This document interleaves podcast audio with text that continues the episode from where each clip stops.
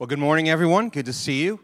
Um, you know, one of the interesting things about going to a live sporting event is how, in an instant, a group of strangers become a community. We're wearing the same colors, we're sharing the same space, we are uh, rooting for the same team, desperate for the same outcome. And last weekend, my family and I had the opportunity to travel and go down to Raleigh, North Carolina and we were there to support the Syracuse women's lacrosse team who were playing in the Final Four. And I got a picture of you of the crowd, and you can see like this is a group of people who moments before did not know each other, but all of a sudden we're thrown into this set of bleachers. It's like you take a group of strangers and a set of bleachers, and you just add water, and presto you have community. Actually, in this case, I think they were adding alcohol more than water, if I'm being honest with you. Uh, but it was quite an experience for us to be there. And in fact, if you can find me and Maddie, here's a little zoomed in picture of us in the bottom corner. There we are. Maddie's got her headphones on. It was a little bit loud there for her. But, you know, this group of people that we spent a couple hours together with, it really felt like a community. It was really had all of the conditions of community in a sort of a microcosm moment. We, we met each other, we introduced ourselves to each other, we even told each other a little bit about why we were there. We, we celebrated with each other. We found ourselves hugging strangers and high fiving strangers when they scored a goal. We even had real moments of community where we would apologize to each other. I'm sorry for bumping into you. Sorry for spilling my beer, my beer on your shoes. Like we had these actual moments of I was not spilling my beer on people's shoes, but they were spilling their beer on my shoes. And and uh, even moments of challenging each other where we would turn to each other and say, "Come on, let's get loud and let's get hype." And then, unfortunately, because Syracuse lost the game, we also grieved together. It was like a full circle community moment. We all need community.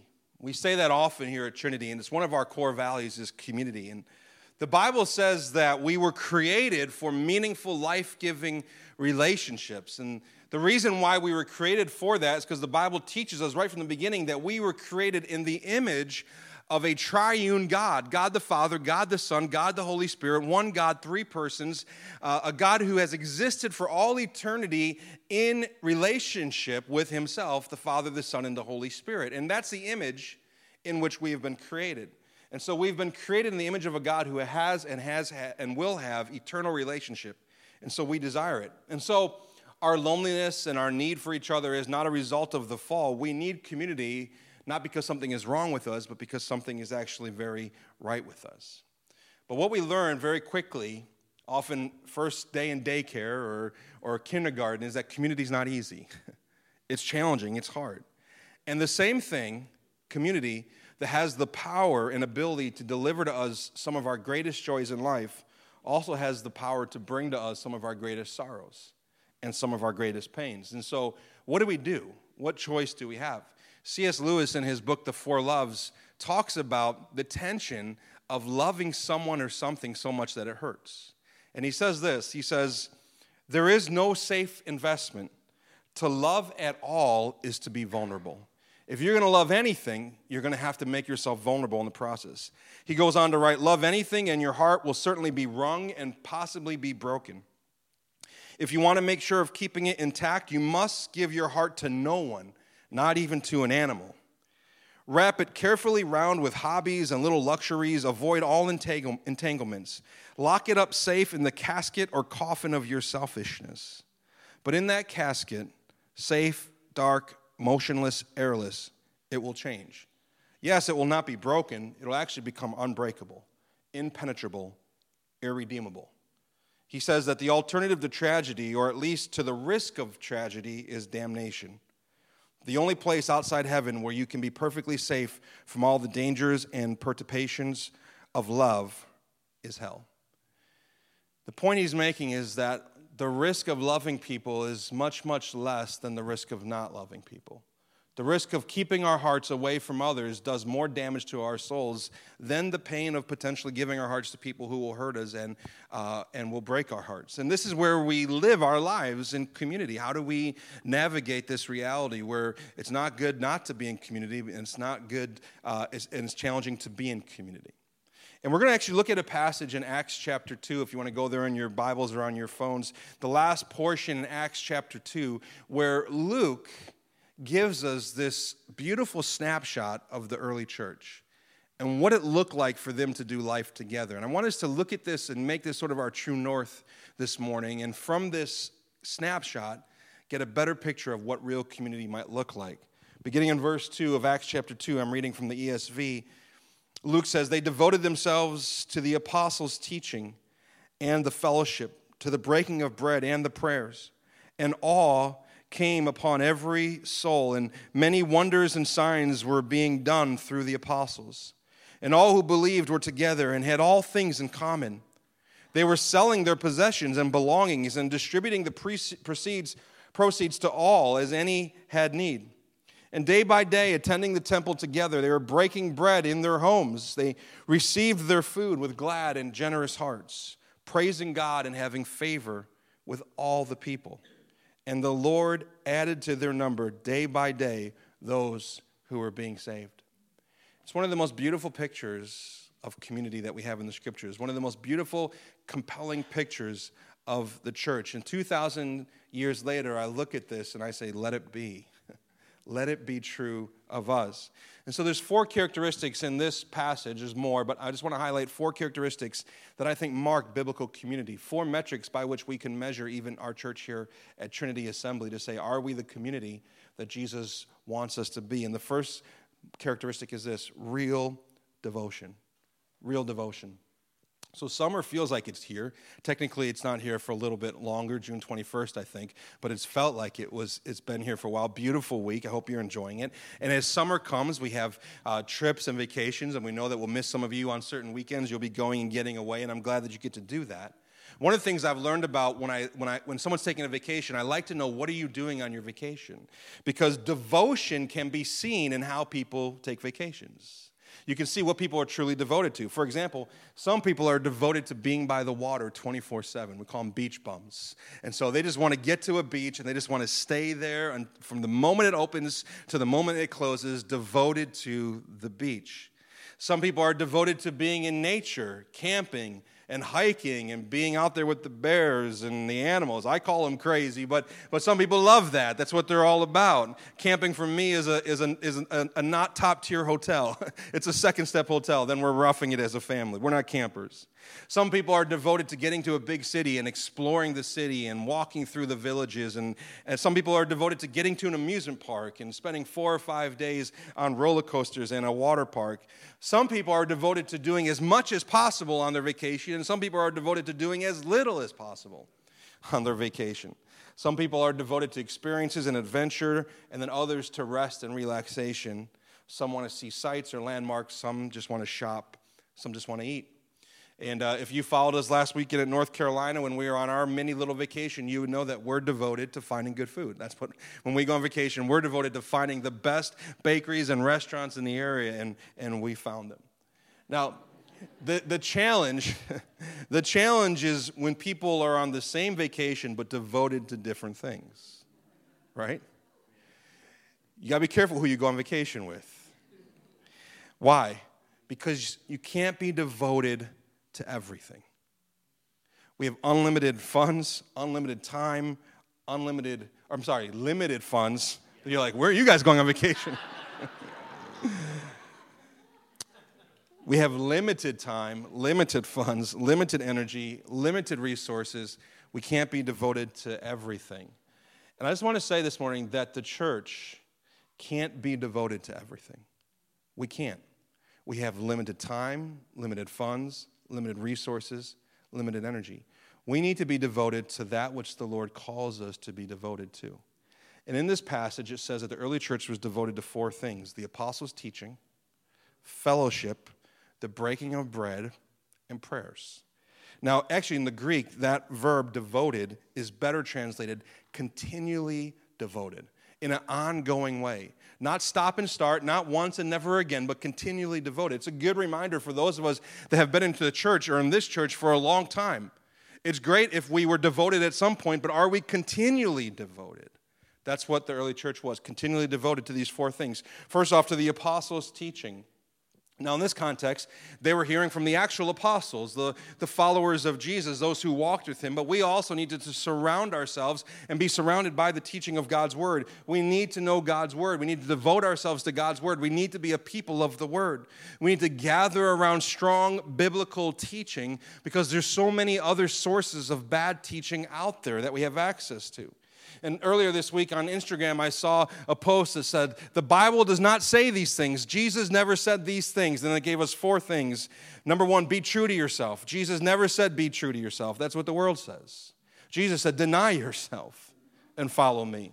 Jesus said, Your heart is desperately wicked. You don't even know your own self. And so Jesus did not say, Be true to yourself. Jesus did not say, Just be a good person. Just try your hardest to be a good person, and that'll be enough. Jesus said, We've all sinned. We've all fallen short. None of us can just be a good person. That's why we needed him to be a perfect person in our place. Jesus never said, Your happiness is all that matters.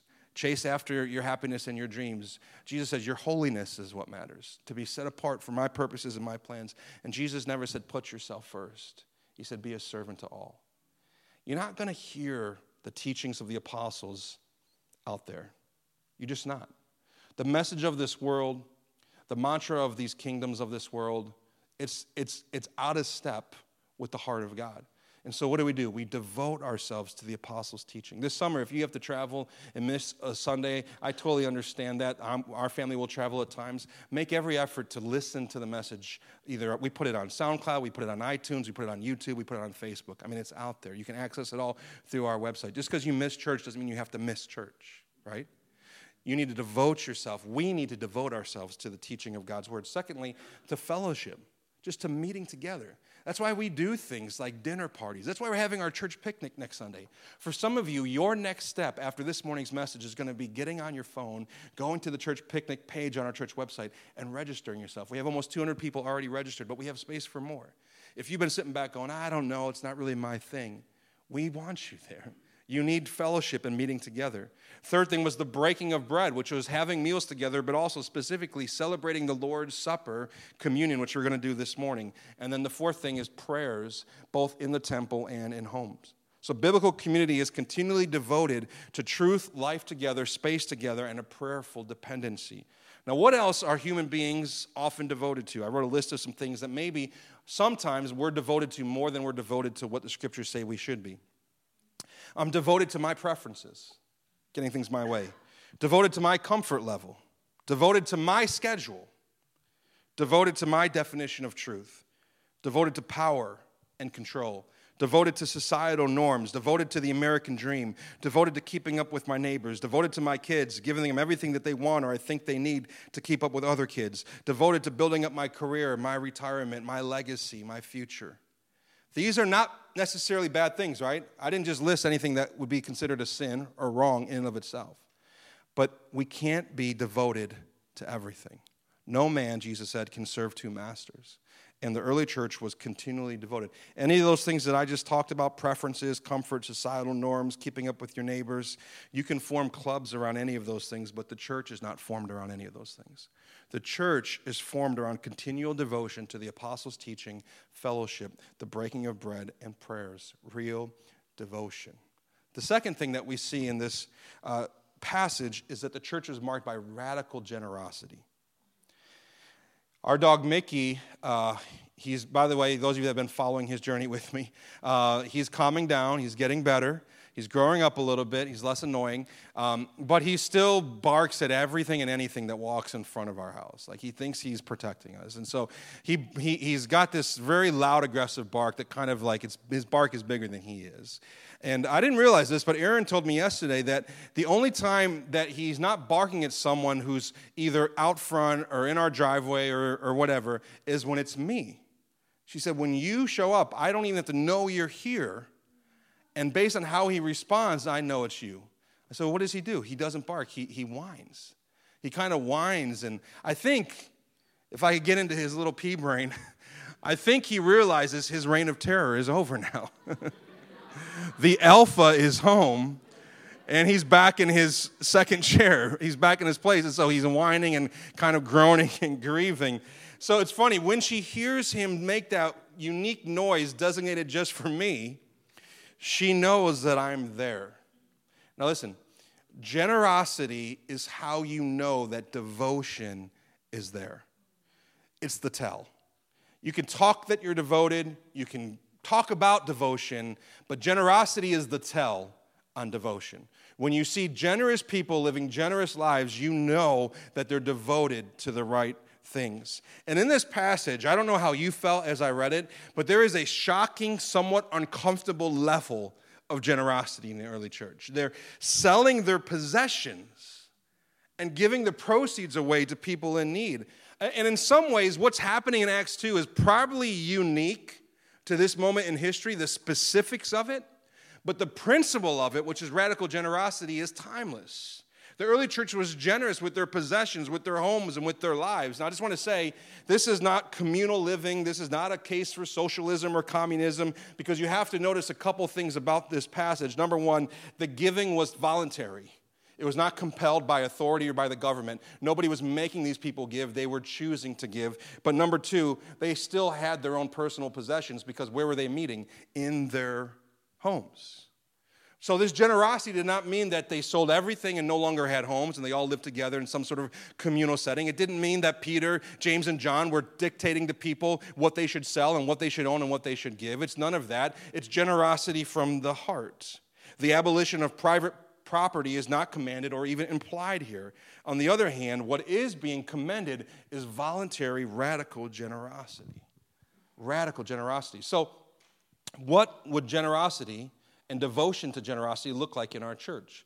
And we often talk about these three words that begin with the letter T time, talent, and treasure to be generous with our time, and so many of you are. So many of you serve in so many ways. Some of you are seen in your service, some of you are unseen. On Friday, there are people here cleaning. You wouldn't even know who they are. There's people who help take care of the property. You don't know who they are. So many of you are so generous with your time. As a leader at this church, I'm so blessed by the generosity of people. We never have a hard time finding people to do things when we have a need.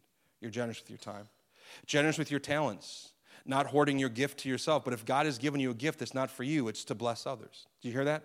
If God has given you a gift, it's not for you, it's for others. He wants to bless you through your gifts. And so many of you are so generous in so many ways with your talents and your gifts. And then your treasure, your finances. This is an unbelievably generous church. We are such a financially strong church because of the generosity of people in this church who see the mission and are giving not to the church, but giving to Jesus through the church. And through the church, it goes to neighbors in need, it goes to local schools, it, it, goes to missionaries and ministries in our country and all over the world. Generosity, time, talent, and treasure. But this week, as I was thinking about what it means to be generous, I thought of three more words that start with the same letter. Three more ways that we can be generous as we're being a community of people together. I want to share them with you. The first way is this the attention that we give to others. One of the greatest gifts we can give to people in this season of history where things are sped up and distracted in unprecedented ways is just our attention. Is just to be present with someone. Just to look someone in the face and not be thinking about what you're going to do next and what the people over there are talking about and the other conversation that you'd rather be in on. But to just give generously your attention to someone else. What a gift. What a blessing that all of us need, that we're worth each other's attention. that every person you've talked to is not just a mere mortal, but a person that's been created in the image of God and very much deserves your full attention. Generous with our attention to one another. We can practice that on Sundays as we're in the lobby and there's a lot of distractions and things going on. How can we find time? Some of you, you have kids, it's almost impossible for you to devote your attention. If you devote your attention to someone, it's bad for the rest of us because your kids are going to tear the whole place apart. I understand that. So, what do we do? We find places outside of Sundays to begin to be generous with our attention to each other. Let's get coffee together. Let's have a meal together. Come to our house. Let's swim together. Let's do something together, life together, attention. Second thing is the access that we offer to others. So, if the attention that we give is something that flows from us, the access that we offer is something that flows towards us. And if you're actually going to give your life away, if you're actually going to make disciples, which is the one thing Jesus told us to do, you're going to have to give other people access to your life. Into yourself. It's a number one rule of leadership development. Leaders are not developed in classrooms, they're not developed by reading books, they're not developed through theory. Leaders are developed when they have access to other leaders. It's the only way that it works. And it's the same way with discipleship. If you're going to give your faith away, you can't just come to church on Sundays and sit in classes on Wednesdays. You actually have to give access to other people in this space to your real life. They got to see you when you get stressed out. They got to see you discipline your children in your house. They got to see you process an awkward conversation with your spouse. They got to see these sort of things because that's the access that we need if we're going to actually grow. So ask yourself Am I generous with the access that I give to people in this church, or am I very actually closed off? And then the third way that we can be generous, the last word here is the assumptions that we make about others. So it's the attention we give to others, it's the access we offer to others, but then lastly, it's the assumptions that we make about each other. If we're going to be a healthy community, we need to be generous in the way we think about one another. Not jump to conclusions, not think the worst, not expect the worst, but to be radically generous in the assumptions. I'm just going to assume that even though I don't like what they did, I'm going to assume that their heart's in a good place. I'm going to assume that they didn't mean to hurt me with that. I'm going to assume the best in them. So these are three ways that I think as a church we can grow. We're very generous with time, talent, and treasure. But what about these three? Are we generous with the attention we give, the access we allow or offer, and the assumptions we make? This is what was happening in the early church radical generosity. And then the third thing that we see in this text is this respect and favor. Verse 47, did you notice it? It said that the early church was praising God and having favor with all the people. That stopped me in my tracks. It didn't say they were having favor just with each other, or that they were just having favor with Christians, or they were having favor with people who think like them, act like them, live like them, vote like them, believe like them.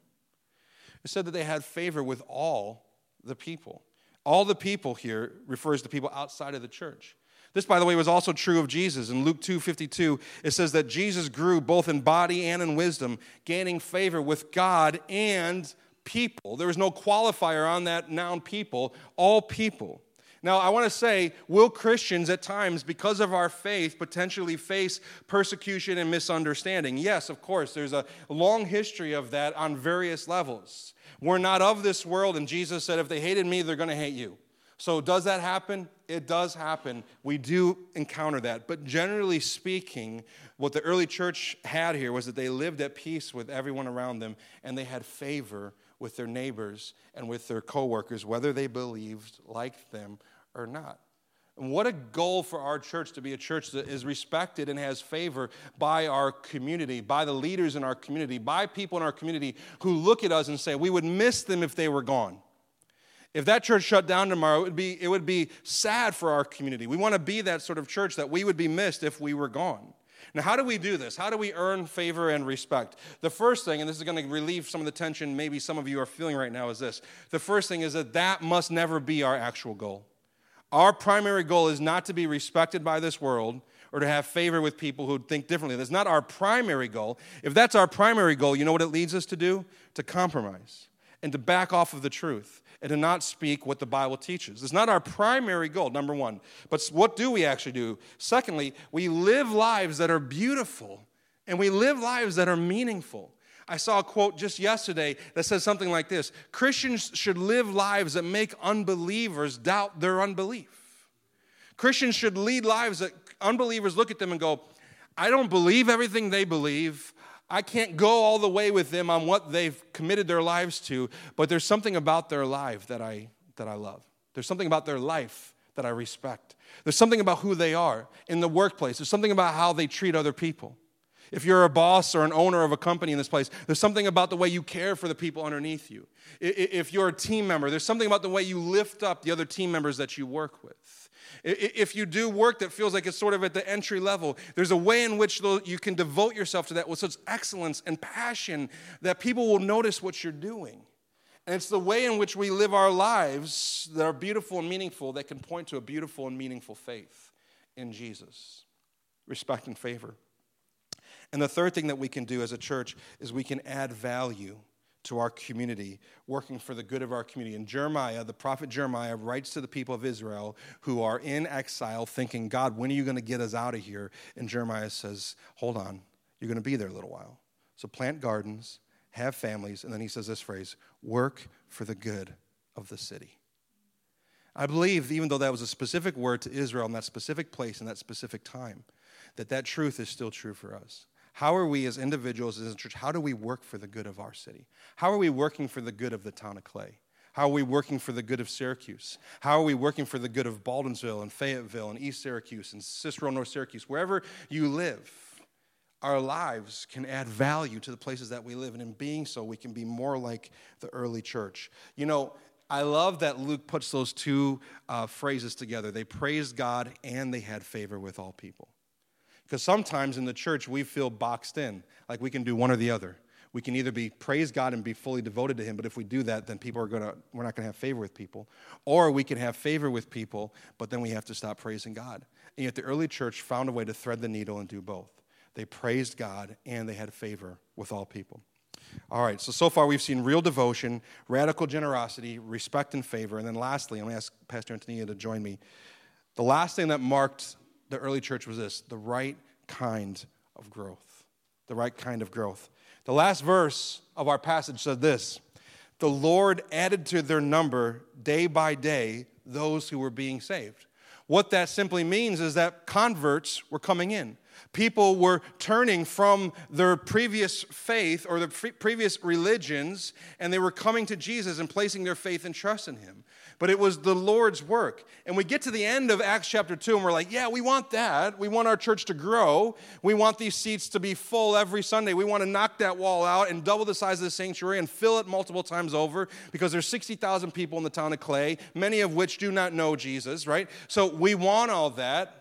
But we don't get there. We don't get the result without the process. How many of you learned in life? You don't get the six pack for the beach without a, a, lot of work in the gym and with your diet and with your exercise, right? You don't get a degree without all of the work. You don't grow as a person without the work.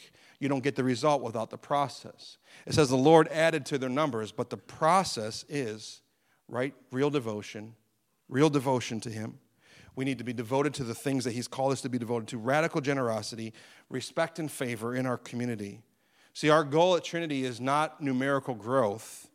There's a danger to growing numerically but not growing spiritually, and that can happen sometimes. Our goal is not numerical growth. Here's our goal as a church. Ready? Listen, everyone lock in. Our goal is faithfulness to Jesus, to love Jesus, to serve Jesus, to live on mission, which means we heard it last week from Pastor Danny, to give our lives away for the very things that Jesus gave his life away for. We're not giving our lives away for a, a retirement account. Nothing wrong with that. That's wisdom. You should have one. But that's not where our ultimate devotion goes, right? We're not giving our lives away to have bigger homes and nicer cars. We're not giving our lives away to give our kids every advantage over every other kid. We're giving our lives away because Jesus gave his life away for lost people and if lost people matter to Jesus, then they need to matter to us. This is what it means to see real growth, to be faithful, to love and serve Jesus, to live on mission, and to be his people. And if we will do that, you know what Jesus does? He adds to our number. He adds to our number. I don't add to our number at Trinity. You don't add to our number. It doesn't mean that we don't have a part to play in inviting people and reaching out to people, but it's Jesus who builds the church. We have the great joy and privilege of being a co partner in his work. And the motivation, by the way, to do all of this is to be found in the simple truth of look what it cost Jesus to form his people. In Acts 20 28, Paul is giving this heartfelt farewell speech to the elders in, in Ephesus. They know that they'll never see him again. He's going to go to Rome and he's going to be executed. And he's speaking to the pastors, the elders, the leaders of the local church in Ephesus. And he tells them, Shepherd the flock, shepherd the church and then he adds this qualifier so that they would never forget why they do what they do. And it's why we do what we do. Shepherd the church who Jesus purchased with his blood. This community that we're talking about this morning real devotion, radical generosity, respect and favor, the right kind of growth. Jesus purchased this with his blood. He paid the ultimate price that you could be sitting here this morning. He, he paid the ultimate price so that others in this community could be a part of what the Lord is doing here. This is the motivation. So we say, Jesus, thank you for your sacrifice, your shed blood, that you purchased your people with your, you ransomed us. You paid the price for our sin so that we might be your community. And now here's our prayer make us the people that you dream us to be. Jesus had a dream for his people, and he actually prays it to the Father in John 17. Let them be one as you and I are one, and let the world know them by their love for one another. That's what community is, and that's what it means, and that's what it cost Jesus. And that's why at Trinity, we're so devoted to being the people that Jesus dreams we can be. Let's pray together this morning.